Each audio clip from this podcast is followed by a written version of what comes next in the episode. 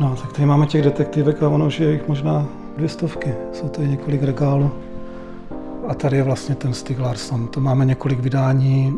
Tady je to úplně to původní.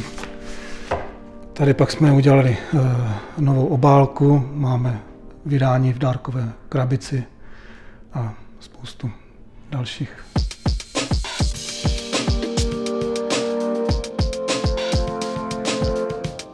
Host mezi řádky. Podcast nakladatelství Host. Série první Může to nedopadnout. Anatomie bestselleru. Snídali za naprostého mlčení a vzájemně se zvědavě zkoumali pohledem. Když Lisbeth dojedla svou bagetu, nadspala do sebe i půlku vegetariánské. Ze stolku u okna vzala pomačkaný balíček a vylovila z něj cigaretu. Fajn, tak jsem se přece něco dozvěděl. Přerušil mlčení Mikael. Zřejmě nebudu v prověřování soukromých osob takové eso jako vy, ale každopádně se mi podařilo zjistit, že nejste veganka ani anorektička. Zahrnu to do své zprávy o vás.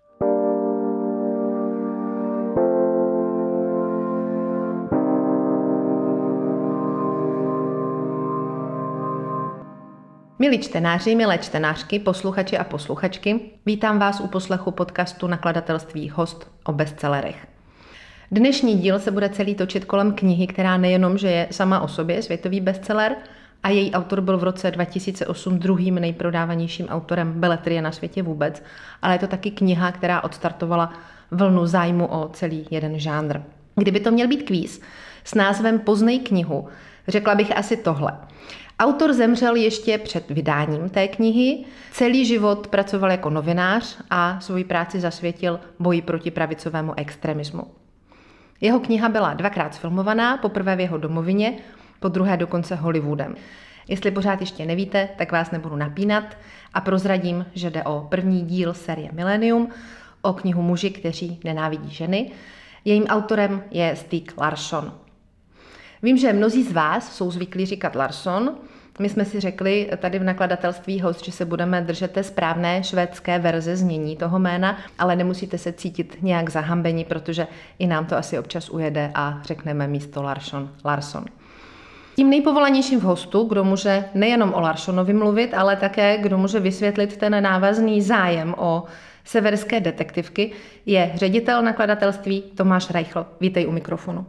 Ahoj, dobrý den. Dokážeš ještě říct, kdy poprvé si vlastně Larsona objevil a jak se rozhodoval, že host ho začne vydávat? Tak my jsme v té době byli vlastně ještě takové víc literární nakladatelství. Vydávali jsme české autory Hájíčka nebo Balabána a začali jsme se rozhlížet eh, po nějakých dalších možnostech, jak rozšířit svůj záběr nakladatelský. Začali jsme překládat nějakou beletrii a mezi tím jsme narazili tedy i na nabídku vydání Larsonova milénia. Bylo to tehdy přes eh, velkou osobnost nordistiky pana Zbínka Černíka, který nás na to upozornil a nás to zaujalo a prostě jsme se rozhodli to vydat.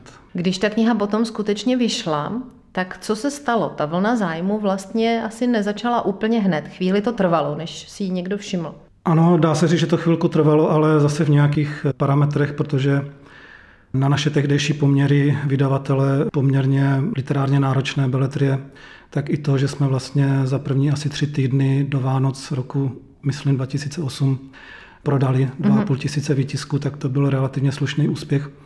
Ale jakoby tím skutečným bestsellerem nebo fenoménem se to stalo samozřejmě až o několik měsíců později. Co podle tebe dělá z Milenia tak přitažlivou sérii? V čem to rezonuje? V čem je jako kouzlo úspěchu té knihy a nejenom u nás, ale i celosvětově? Já myslím, že e, je to prostě dobře napsané, přišlo to ve správnou chvíli, je to jakoby angažované a vlastně v té době to upgradeovalo prostě žánr detektivky. Vůbec celá ta severská vlna proměnila tu detektivku, která často do té doby byla chápaná spíš jako šaráda nebo nějaká záhada, nebo prostě známe Agátu Christy, že jo, nebo i některé další tak vlastně tu detektivku propojila s psychologickým románem, se společenským románem, s politickým románem a v téhle vytuněné podobě to prostě přišlo na trh a celý ten trh to obrátilo vzhůru nohama. Předchozího večera byla Lisbeth s děvčaty z Evil Fingers na úterní slezině v Mlínici a urazila pěknou řádku piv. Těsně před zavíračkou se vynořila Mimi a dělala jí společnost cestou domů i v posteli. Dokážeš si uvědomit, kdy vlastně nastal ten zlomový moment a vy jste si řekli v nakladatelství, jo, to se povedlo a prorazili jsme prostě severskou detektivkou? No, já bych tu otázku rozložil na dvě věci, na osobní a profesní nebo z hlediska knižního trhu. Pro mě osobně, já když jsem dostal potom do ruky překlad paní Azity Hajdarové, tak jsem se do něho nepustil, protože neumím samozřejmě švédsky, že? tak jsem si to chtěl přečíst z překladu. Pamatuju si, že jsem seděl, četl to, hltal a asi ve dvě hodiny ráno jsem přišel pasáži, kdy se protnou prostě dějové linky Mikaela a Lisbeth. A v té chvíli jsem si říkal, to je ono, to jako je dobré, to se musí, mm-hmm. to musí fungovat. Měl jsem informace, jak se to prodává ve Švédsku, jak se to prodává ve Francii, už to tehdy bylo na žebříčku několik měsíců. Takže samozřejmě ty signály, že to může být jakoby velká věc, tak určitě byly poměrně zřetelné. Ten boom se rozběhl potom ve dvou vlnách. První byla ta když vlastně v Mladé frontě tehdy vyšel tvůj článek, který to zasadil do nějakého kontextu, tak si toho spousta lidí všimla a ty prodeje se zvedly poměrně velice významně. A pak eh, ještě ta další vlna, ještě možná trošku větší, vlastně nastala s vydáním třetího dílu, kdy mhm. to opravdu se začalo prodávat po, na naše poměry prostě astronomických eh, počtech v tom žebříčku knihkupců a nakladatelů, na který jsem se dívala, tak je skutečně jako moment, kdy jsou všechny tři díly jako zároveň v jednom týdnu na čele toho žebříčku, mm. což jako je zajímavá věc. No a za druhé, ty si vzpomínal na tu moji recenzi, která tehdy vyšla na Millennium. Já si vzpomínám, že jsem vlastně tehdy pracovala v novinách a když se mi ta kniha dostala konečně po nějaké době do ruky, protože to nebylo hned ve chvíli, kdy vyšla, ale třeba tři, čtyři, možná pět měsíců až od vydání, takže jsem byla stejně uhranutá, jak ty, jak na to vzpomínáš ve chvíli, kdy prostě se ukázalo, o co jde, tak to mělo neuvěřitelný spát, zároveň zatím eh, jako byl obrovský angažovaný sociální, politický oblouk, který mě fascinoval, takže já jsem tou knihou fakt byla uhranutá a vzpomínám si, že jsem ji četla na koupališti a hned jsem odsud volala do redakce a říkala jsem, musíme prostě eh, přelomit noviny, vymyslet, jak to udělat jinak, ale eh, tahle kniha se prostě musí zrecenzovat a musí jít ven. Kdybychom si řekli, co vlastně Millennium spustilo, já vymenuju nejprodávanější knihy od dob eh, milénia eh, za nás, za host. Eh, Milenia se tedy prodalo 420 tisíc výtisků, knih Larse Keplera se prodalo 800 tisíc výtisků, Jussi Adler Olsen 290 tisíc výtisků, Henning Mankel 95 tisíc prodaných výtisků. Další, kdo se na té vlně severských detektivek úspěšně svezl, je sice autor, který nepochází ze Skandinávie, ale ze severu ano, a to je Peter May eh, se svojí trilogií Muž z ostrova Louis a s dalšími knihami. Těch se prodalo v součtu 254 tisíc výtisků. Jaká byla krátce po tom Larsonově úspěchu na českém trhu v hostu strategie stran vydávání dalších severských detektivek obecně? Umím si představit to nadšení, že jsme objevili nějaký trend. Na druhé straně každý ten trend se někde vyčerpá a ten trh se nasytí. Takže jak jste k tomu vlastně přistupovali? Tak my jsme samozřejmě na to chtěli navázat. Navázali jsme na to třeba Larsem Keplerem, kterého nám teda taky doporučil Zbigněk Černík a pak dalšími jmény. A pokud si pamatuju, tak jsme koupili tehdy práva na vydávání asi 8 až 10 severských autorů a samozřejmě i ostatní nakladatelé viděli ten úspěch eh, tady toho žánru a tak začali vydávat taky další knihy. A v určitou chvíli opravdu se z toho stal ten boom a těch autorů severských bylo na trhu velké množství. Mm-hmm. Co takový Nezbe? To je přece skandinávský autor, který ale nefiguruje v edičním plánu hostu, ale na českém trhu ho prosadila kniha Zlín. A mrzí tě, že nepatří do našeho portfolia? Samozřejmě je to další velice úspěšný autor, takže to by pro nás bylo příjemné, ale zase v tom tehdejším kontextu my jsme byli relativně malé nakladatelství, naše možnosti investovat do té výroby nebyly nekonečné a měli jsme nakoupeno 6, 8 nebo 10 jakoby severských autorů a nebylo v našich možnostech koupit jakoby dalších 10 a pak eh, se dočkat, že to za tři měsíce přestane lidi bavit. Nezba vydával tehdy MOBA v Brně, ale nebyli s tím moc úspěšní a autoři to nabízeli i dalším nakladatelům a já jsem to měl taky tehdy na stole ale jak říkám, přišlo to v tom zlomu, kdy už jsme si říkali, to riziko je už moc velké, nemůžeme koupit dalších x prostě severanů a nepřišlo nám to zase o tolik jiné než ty ostatní knihy mm-hmm. a ten úspěch není nikdy dopředu jakoby zaručený. To je ono, že vlastně dopředu to člověk neví. My teď zpětně to můžeme nějak hodnotit a po bitvě je každý mm. generálem, ale dopředu prostě jako mnoho peněz vlastně riskuješ tím, když nakoupíš nový a nový mm. autory a nevíš, jak to dopadne. A zase na druhou stranu dalo to zase vyrůst třeba knize Zlín a ten knižní trh byl zábavnější, když jsme nevydávali všechno my, jakože.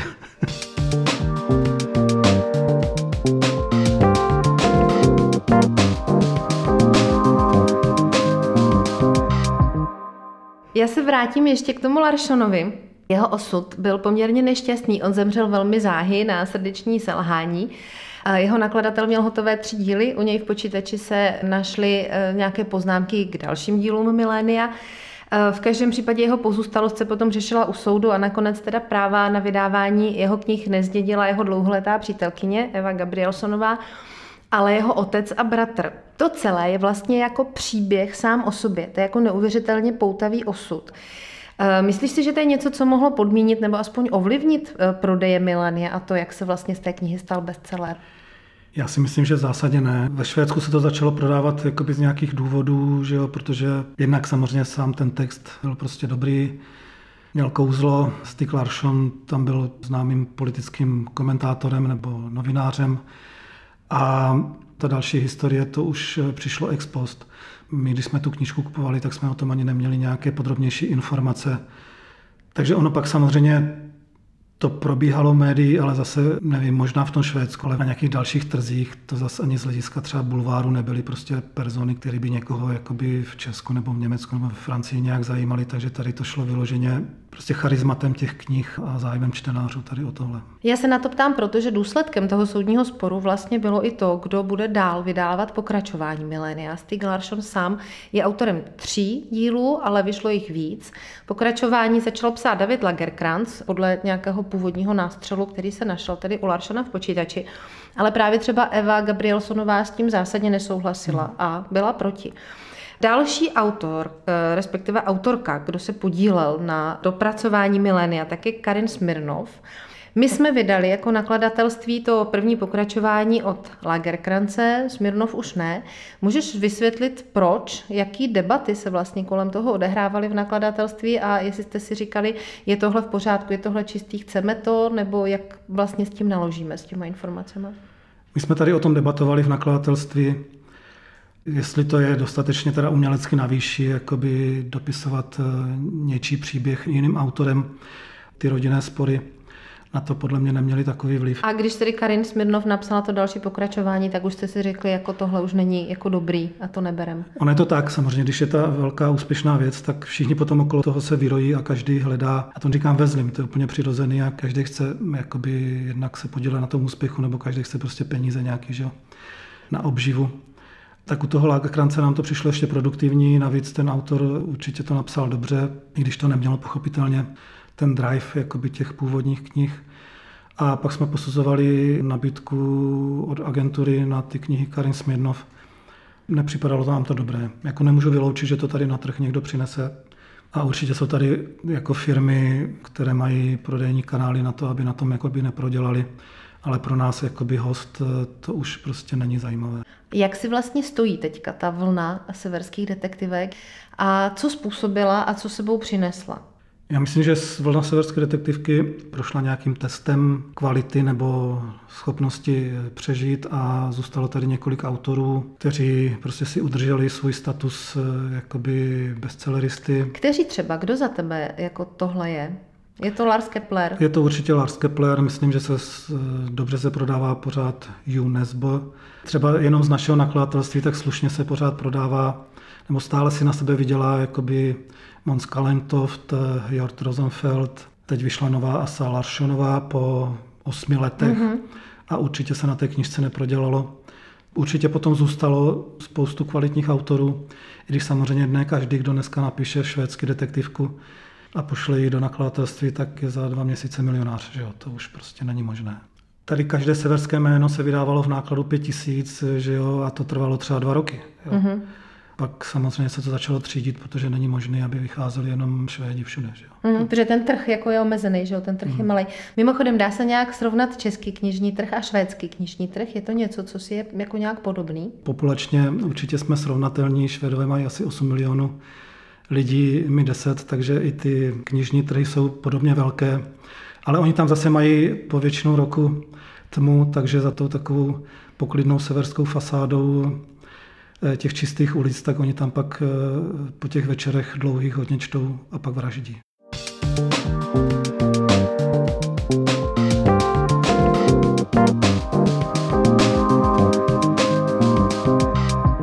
Očekáváš ty, Tomáši, ještě nějaký vývoj stran uh, toho detektivního žánru u nás? Manželé Andorilovi, kteří vlastně píší detektivky pod pseudonymem Lars Kepler, oznámili, že mění pseudonym a pod pseudonymem Alex Andoril vydají detektivku Až najdu klíč, která se bude vracet k odkazu Agáty Christy. To znamená, že nebude dávat důraz na ty thrillerové prvky a na to napětí, které oni umí jako perfektně vystavět, ale že e, půjdou spíš po té deduktivní metodě a budou se snažit tedy objasnit vraždu v nějakém jako uzavřeném prostoru čistě tou dedukcí.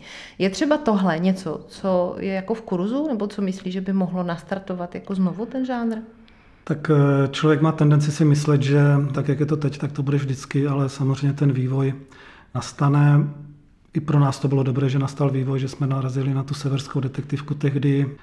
Ostatně všichni jsme si v 90. letech mysleli, že je konec dějin a teď nám dějiny ukázali. A nemůže člověk říct, že přijde nějaká další vlna. Ale jsou určité náznaky, že lidi zajímají ty cozy crime, že jo, nebo takový zase méně závažný, hravější nebo šarádovitější texty. A třeba v Británii je to teď docela úspěšné, ale tak tam to má dlouhou tradici, že jo. A my věříme, že ten nový pokus Larse Keplera nebo manželů Andorilových bude úspěšný, protože oni prostě píšou skvěle. Já už jsem měl možnost tu knížku přečíst v překladu a prostě funguje, takže my se na to těšíme. A zároveň ale oni podle informací, které máme k dispozici, tak ani nepřestávají s tou svojí původní velice úspěšnou sérií s komisařem Jónou Linou. Kdybys měl zpětně říct, co znamenalo vydání Milénia pro host a jak vypadal host před Larssonem a jak vypadá host po Larssonovi. Co to je za předěl? Jak se to změnilo? Ten Larsson nám tím svým úspěchem přinesl kapitál, který jsme, teď se člověk musí pochválit, že jsme ho neprobendili, ale že jsme ho dokázali použít na to, abychom opravdu to nakladatelství výrazně posílili a umožnili nějaký růst. Před Larsonem eh, nás bylo 5, 6, 7, že jo. Dneska je nás bez časopisu, já nevím, 40 plus několik desítek externistů a počtem titulů vydávaných jsme v první desítce určitě největších nakladatelství v České republice, takže pro nás to bylo významné a umožnilo nám to opravdu přechod z jakoby menšinového v uvozovkách elitního nakladatele nakladatelství, které je silné na tom masovém nebo na tom mainstreamovém trhu.